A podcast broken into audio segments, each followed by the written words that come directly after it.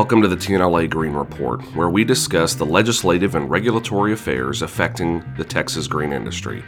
This episode was recorded on December 9th and contains information from the Texas Workforce Commission website. Given the ever-evolving legal status of the vaccine mandates, please check with the Texas Workforce Commission and Department of Labor websites for relevant updates or changes.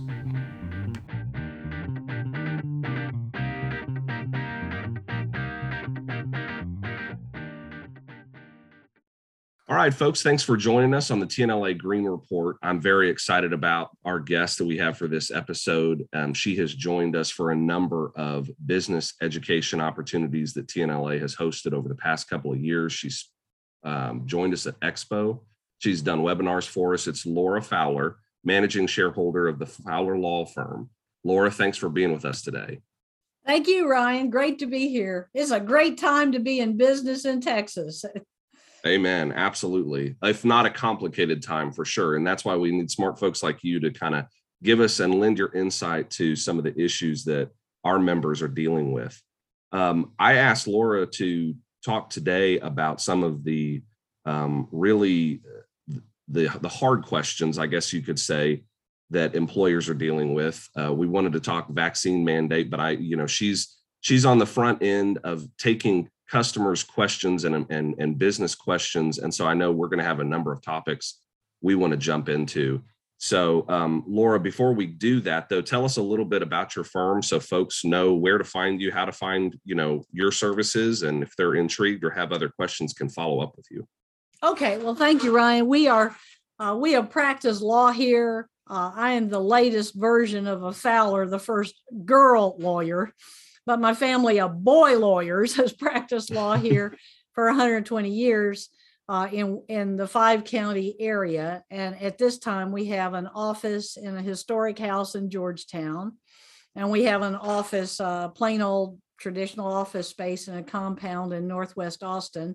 And by appointment, we also meet in San Marcos on historic Courthouse Square in the drunk tank that is now the Blue Dahlia restaurant. And I will buy you beer if you want legal services there. So, we've been here a long time. And I just say this, as COVID kind of penetrates everything we talk about today, we never closed. I gave everybody the option who felt concerned about it. My dynamic group, I'm very proud of them. We have 12 lawyers and 5 support staff. And when the governor did what nobody ever told me, Ryan, I am essential. I said, hallelujah, we're staying open, staffed, and we'd be delighted to work with you. We're a general service firm in terms of we do a lot with business, a lot with real estate, a lot with estate planning as it interfaces with business and operating agreements, and a lot of international work because a whole lot of our clients are Texas based, but they have labor coming up from Mexico and Central America or East Asia, and they are have taxation issues with multinational operations. So a lot of our folks, clients, a lot of your members are H2B, H1A. Yep. And for that matter, H1B for some of them if they have high-tech, highly skilled workers. And then everybody needs a holy man, so we do R1 religious visas. Hallelujah! Okay, that's enough about me. Fire away, Ryan. I'm so ready for this.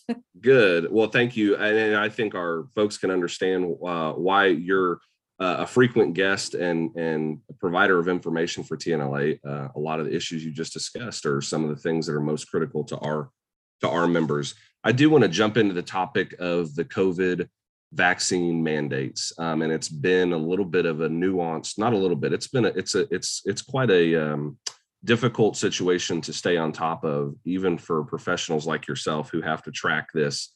And we know that yesterday, there were some recent developments as it relates to this, but to give folks who maybe haven't kept up with where we are, the Biden administration has released a couple of vaccine mandates at this point. There was an initial one for federal employees and federal contractors, and that does capture, our members who have contracts with any kind of federal base, any kind of federal building that would have affected how they operate their business and would certainly have applied to them. And then there was the one for private employers, what they called big private employers of 100 employees or more. And I guess we learned that it applied to businesses with seasonal employees as well. So, I mean, that certainly captured a large number of employers in Texas. And so both have generated a fair amount of concern. And I think we can dice that up a little bit, but just finishing off the fundamentals here. On top of that, Governor Abbott had his own executive order, which kind of muddied the water for Texas businesses, where he said no Texas business can have a vaccine mandate in place. And it's been confusing. I've gotten a fair amount of questions for folks to try to figure out, okay, well, where does that leave us? We want to make plans. We want to be compliant.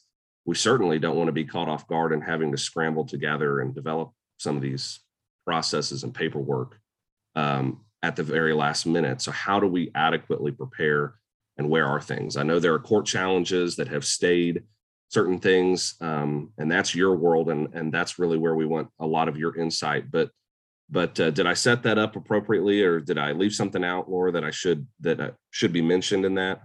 No, that's perfect, Ryan. That is the perfect overview of all this conflict. And let me just say, the smartest person in the state of Texas, I think, is Ryan, because he picked today, not Monday, to record this podcast. So, because yesterday the federal courts, the federal courts issued a ruling, and December the 8th, the Texas Workforce issued a ruling. And Ryan, I don't know what our situation is here for posting orders and opinions, but I think looking at this Texas Workforce Commission letter, mm-hmm. I'm going to say what is in both of them in a minute, but the Texas Workforce Commission letter to all employers in Texas for their workforce in Texas, and that's most of our members, and the federal order yesterday that is it's not dispositive in the sense that that's a federal district court specifically for the Southern District of Georgia, but every legal commentator that has been following this is of the opinion that's it for the Biden administration's executive orders. Now, let me just say, before anybody thinks I'm getting political on a podcast like this, as a fellow employer to many of you, I don't want to fight these fights. I just want somebody to tell me what to do with my workforce so I can go do what all of you do, which is sell something to somebody without a bunch of state or federal regulators sinking their fangs in my throat. So, and I know how to figure out these laws, and so do you. But here's what the law as of yesterday is. But again, this is Laura Fowler telling you the history of it. And the key every time you're making a decision is go back to these websites that and this material that Ryan's going to post for you. Hope that's okay to say that, Ryan. Yep. But yep. These links will be up soon. Yep. And what I say today, I believe, is what we're going to be dealing with well into 2022. But it's always best to check. And I would counsel with people, some people just love to write policies. Now, one reason I love working with and being legal counsel to TNLA members is because you all are a bunch of action figures. And it's a lot more fun to work with action figures of people who will sit in the corner writing policies. I'm a trial lawyer. I don't want to write any more policies than I legally have to have.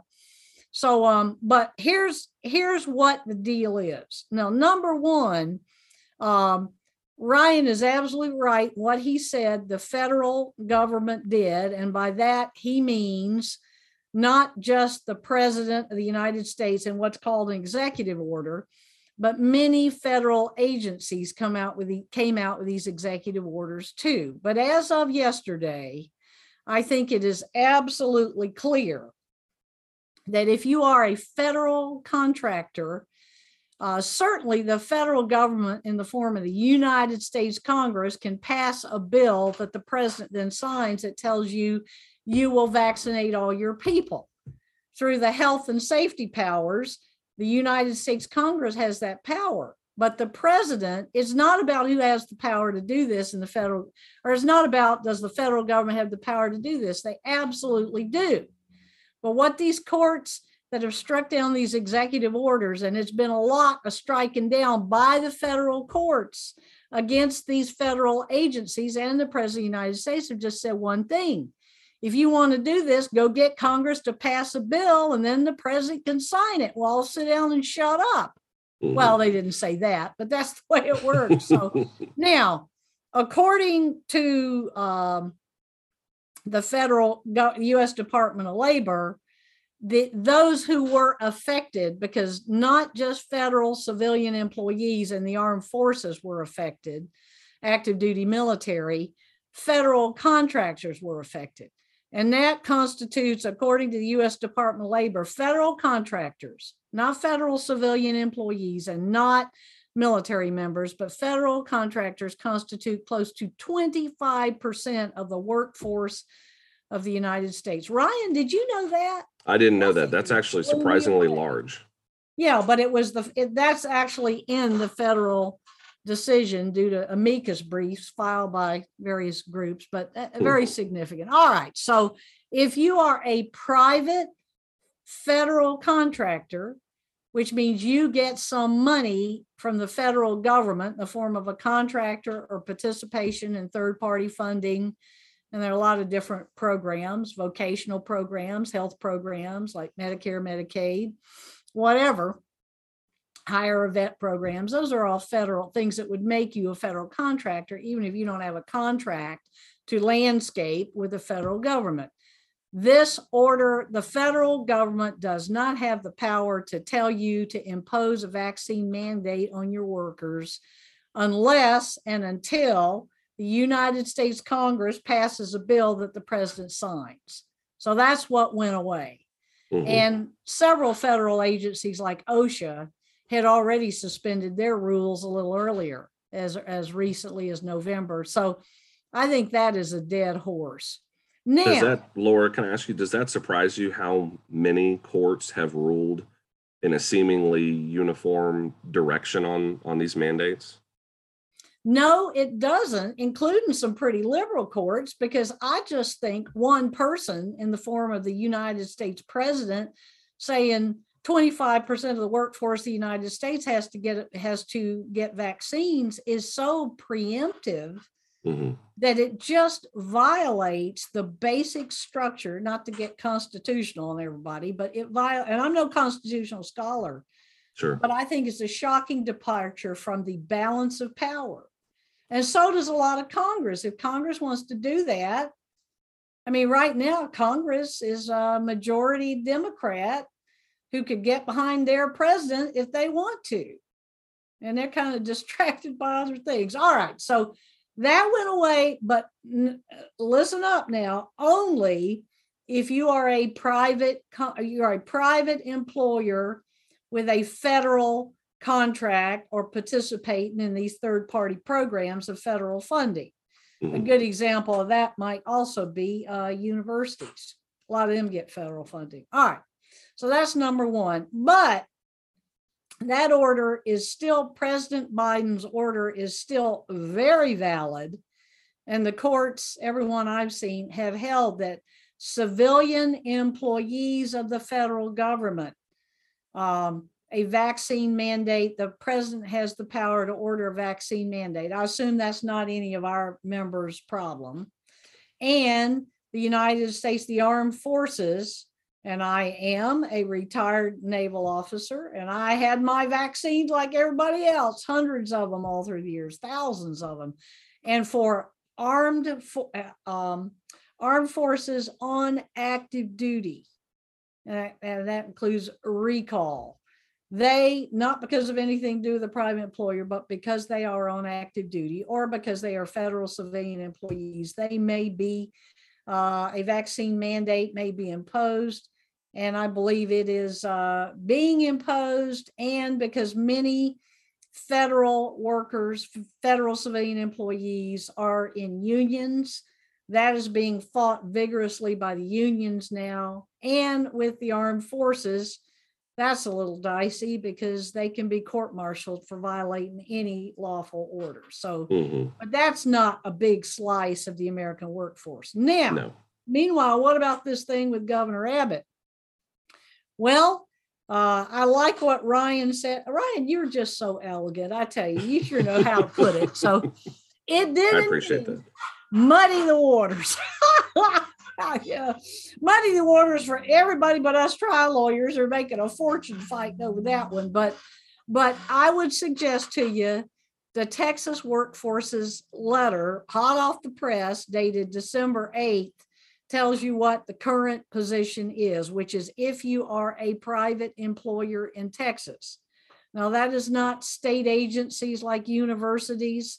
That is not state agencies like the workforce and the state museum and the, what else have we got? The comptroller and secretary of state and attorney general, all those people. That's private employers like me, employing 20 people, like all of you. And by the way, those breakpoint at 100, that's all gone too. You know, there's no jumping off point if you've got 20 people or 100 people. That's just not relevant anymore. But as of yesterday, what it said is that an employer cannot require, a private employer cannot require a vaccine mandate of anyone who seeks a religious exemption. A religious exemption. But again, that is entirely different. It's, if you think of it, Ryan, at the federal government, we've got preemptive attempt by the federal government in the form of the President of the United States and certain federal agencies mandating what private employers must do.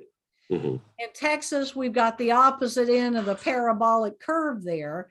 We've got the governor saying private employers may not mandate a vaccine, but as of, which tells private employers what they can't do, not what they may do. As of yesterday in the Texas Workforce Commission letter, which said, if implicit in it is the statement that a private employer may, if they want to, they don't have to, but if they want to, they can require a state law, they can require vaccine of their workforce if they are a private employer. That's expressed in that letter. And that is signed by the Workforce Commission, by the commissioner. So I think that is binding, that if a private employer, if I wake up tomorrow saying, I think I'll just make everybody mad, I'm going to require a vaccine of everybody who is working for me. I have the power to do that. And if they all come to me and ask for a religious exemption, I must grant it to them. And just like a disability exemption with your service dog or whatever, I would counsel with you, you don't be rooting around in people's religious beliefs. You need and to I think that's an important point that I have gotten questions on as these have been rolled out, which is, how do I test that? What is the test for that? Or is there even a test? You know, am I going to be deemed non-compliant because, you know, what I have allowed as far as the exemptions? As an employer, if an employee comes and tells me for whatever reason, you know, under one of the qualifying exemptions that, you know, they don't have to have the vaccine. But I would imagine you could get in a lot of trouble as an employer, as you said, digging around in too much in that, you know, medical or religious background of that employee. That's right. And thank you, Ryan. And I'm harping on religious belief, also medical exemption. Now, but that's entirely different. Religious belief is First Amendment. That is as sacred, and as you're entitled as much to treat it as a sacred right and a right with a zone of privacy, both under Texas Constitution and federal Constitution. But fortunately, Ryan, on the issue of religious belief, we got 40 years of well-established history in this state in the public schools. Because a parent that doesn't want their child to take vaccinations has to do some things. And it's exactly the same wording. You know, it's religious belief, and with religious belief, the parent just signs an affidavit on pain of perjury if they're just making it all up. Mm-hmm. And on medical, they have to go get a medical doctor or other certain types of healthcare professionals. Some people have, I'll just say, unorthodox healthcare practitioners, and they're perfectly lawful in this state, but somebody outside the parent has got to say, my child has medical condition and he needs an exemption. Mm-hmm. And I believe, just like any other aspect of workers' comp, if somebody comes in and says in your shop, Ryan, I'm sick and I want to come to work and I've got a medical condition that prohibits me. We had a lot of anxiety, not my firm, but we had a lot of employers calling us about anxiety issues. Right. Well, the starting point for that is not to tell them what you think about anxiety issues, but to say, well, that's fine. I need to have someone other than you or me send me something, just like you would in workers' comp. If they come up and say, I can't walk, so I need to stay home, an orthopedic surgeon or some attending physician needs to give you a letter. Mm-hmm. So that's what Workforce Commission, if they come into work, if you as a private employer, and this is hot off the press as of yesterday, if you want for your firm to say, and this is very problematic with contractors and subcontractors, you know, a whole lot. Well, what defeated the OSHA rule, switching back to federal government, was it was just a nightmare about, you know, you got a general contractor who's like the landscaper, chief landscaper. Right. He's getting a big federal contract to replant the IRS compound. Mm-hmm. Well, then he's got all these subs and suppliers that have nothing to do with the federal government and are not federal contractors. So that was a real problem that OSHA to say, okay, we're not going to do this because it's impossible to implement. Right. But the other thing that getting back now to the Texas Workforce Commission state mandate, the private employer, Ryan's absolutely like, do not be wading into or challenging somebody's private religious beliefs. Just get them to sign an affidavit. That's perfectly appropriate. I attest I have a religious belief that makes vaccination.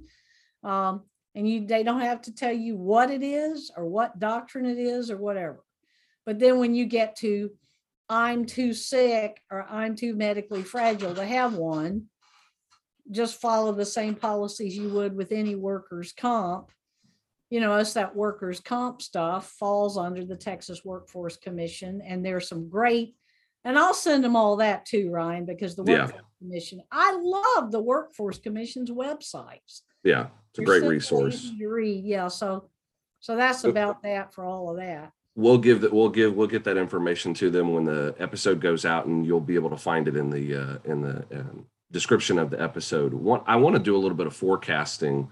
If we can. And I know, you know, we're asking you to read the crystal ball here, or at least talk about some of the possibilities that might be there. But what is the future as far as the legal challenges to the administration on the federal level? They've been ruled on by certain courts. So, do we ultimately end up at the Supreme Court at some level? And if so, there, Ryan, but I am of the belief, I'm no legal scholar, I'm a practicing attorney, but every commentator that has been following this closely thinks that thing yesterday was it. Yeah. And those are very balanced journalists who are trying to report on both sides. But it makes sense if the president of the United States wants to say the armed forces and federal civilian workers have to have a vaccine, that's his call. Mm-hmm. But with anything to do with 1/4 of the United States workforce, I just don't see how they ever thought. If they want to do that, the United States Congress needs to weigh in on it. Yeah. And there's plenty of Congress that's more what you'd consider in support, Democrats in support of Mr. Biden, who feel very strongly, not along partisan lines, but simply that's what Congress does. That's not what the president of the United States has a right to do to 1/4 of the workforce. Right. Well, and anytime a concept like that has to go to Congress, I think it's going to be a slow and probably fairly dramatic process, you would agree. So then looking at the state. And I want to do a little bit of basic like state government 101 for folks here for a second, because, you know, there have been times where things have been said like, well, Texas ought to call a special session and pass a bill that directly conflicts with a federal rule or law. Mm-hmm. And so in that situation, how do you see that playing out? I know Florida is having that conversation. There are other politically red states, and there is a growing call among a certain faction of the Republican Party here in Texas that are asking the governor to call a special session to pass a state law to do that. Now, I guess at this point, it wouldn't be too much in conflict if the courts have said, okay, hold on, that's not in effect right now. But if the Biden administration or a democratically controlled Congress were to be successful at one point in passing a vaccine mandate and it conflicted with a state law, am I correct in saying that the federal law would prevail? Well, all the attorney generals who have sued over this executive order have argued two things. One, it exceeds the power of the president. And two, it's a violation of the Constitution related to comity of states, the recognition of states. Now, I think that second one's a loser. Mm-hmm. And why I say that, if the Congress of the United States says vaccine mandate, with all the death and destruction we've had, I think it's within the plenary powers of the Congress of the United States to pass something like that. That's not a partisan statement. That's just a constitutional statement. And if you look at many other things that I think are important, but less important than public health, like minimum wage, a state can pass a law to pay more, mandate employers pay more. It cannot pass anything that violates Fair Labor Standards Act, that violates Family Medical Leave Act, you know, a whole host of, or that violates OSHA. They can do more protective of the worker. They cannot do less. Sure. So to go through the 1, 2, 3 of this, I don't believe a state law is necessary now, because the courts are headed. And also, you know, about a month ago, CDC attempted to pass something, and that was held by the U.S. Supreme Court to be beyond the authority of the Secretary of the CDC, Secretary of Health, to pass. Mm-hmm. So there has been very consistent, whether those appellate courts are more political appointees to the left or the right, the U.S. Supreme Court's pretty conservative right now, that they're just saying this has nothing to do with partisan politics. It has to do with the authority of the President of the United States or his executive branch to do things. And they're all reached pretty consistently the conclusion, if he wants to do something, he needs to get Congress to do it. So based on all of that, and that's kind of a hodgepodge of cases, mm-hmm. federal appellate cases, including at least one, there's a temporary decision out of the U.S. Supreme Court. I do not believe there's going to be any more attempts by the executive, by executive order. But I could certainly see, once we get past this Build Back Better Act, and everybody gets a little more understanding of the our other act, mm-hmm. Memories that we passed last month, that we could be having Congress start talks about whether or not to do this as early as January. Yeah. So, well, and I think that makes sense. Well, I would do want to switch gears here a little bit, since you brought it back up, the Build Back Better Act. It's an enormous package that has kind of morphed and evolved over the last, you know, several months. It started in the House and has is over in the Senate already. When it was going through the House, there were some tax provisions that we were very concerned about. You know, from an agriculture sector, there are certain tax provisions that are important, specifically when it relates to passing that operation from one generation on. But I think there are some that y'all are probably talking to your clients about, as it may relate to this year and what Congress will or will not do if they ultimately end up passing that. So what are y'all talking with clients about as it relates to that? Okay, thank you, Ryan. And we do a lot of this work, both with our business owners who have a physical plant or something that makes their business worth more than, let's just say, 5 million, which is the jumping off point. And I will tell you this, here's the best piece of advice you're ever going to get from me. You need to figure out who your CPA is. And even if you're not madly in love with your CPA, you need to get madly in love with them and send them a holiday present and have them on speed dial. So, because, and Ryan, you're a lot more in tune with what's going on hour by hour, but right now in the United States Congress and the Senate, they are, I don't think this bill is on life support. I think it's very likely some version of it's going to pass. A lot of what was just terrifying to us back last summer, which is taking down the lifetime. Well, let me just back up and say, so nobody gets confused. Right now, if your estate is worth $11.7 million or less, and you get in your pickup truck and you get run over on the freeway, your heirs won't pay any federal estate tax. And Texas does not have a state estate tax. And the last thing I read from the U.S. Department of Labor is less than 0.003% of families who file returns in the United States are worth more than $11.7 million.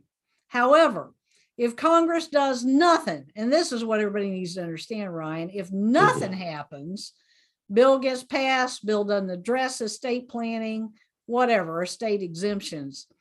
Next year, because these $11.7 million exemptions were enacted by Congress during the Trump administration, those are going to lapse, and we may be. And this is why don't listen to Laura or Ryan, make friends with your accountant and call them frequently.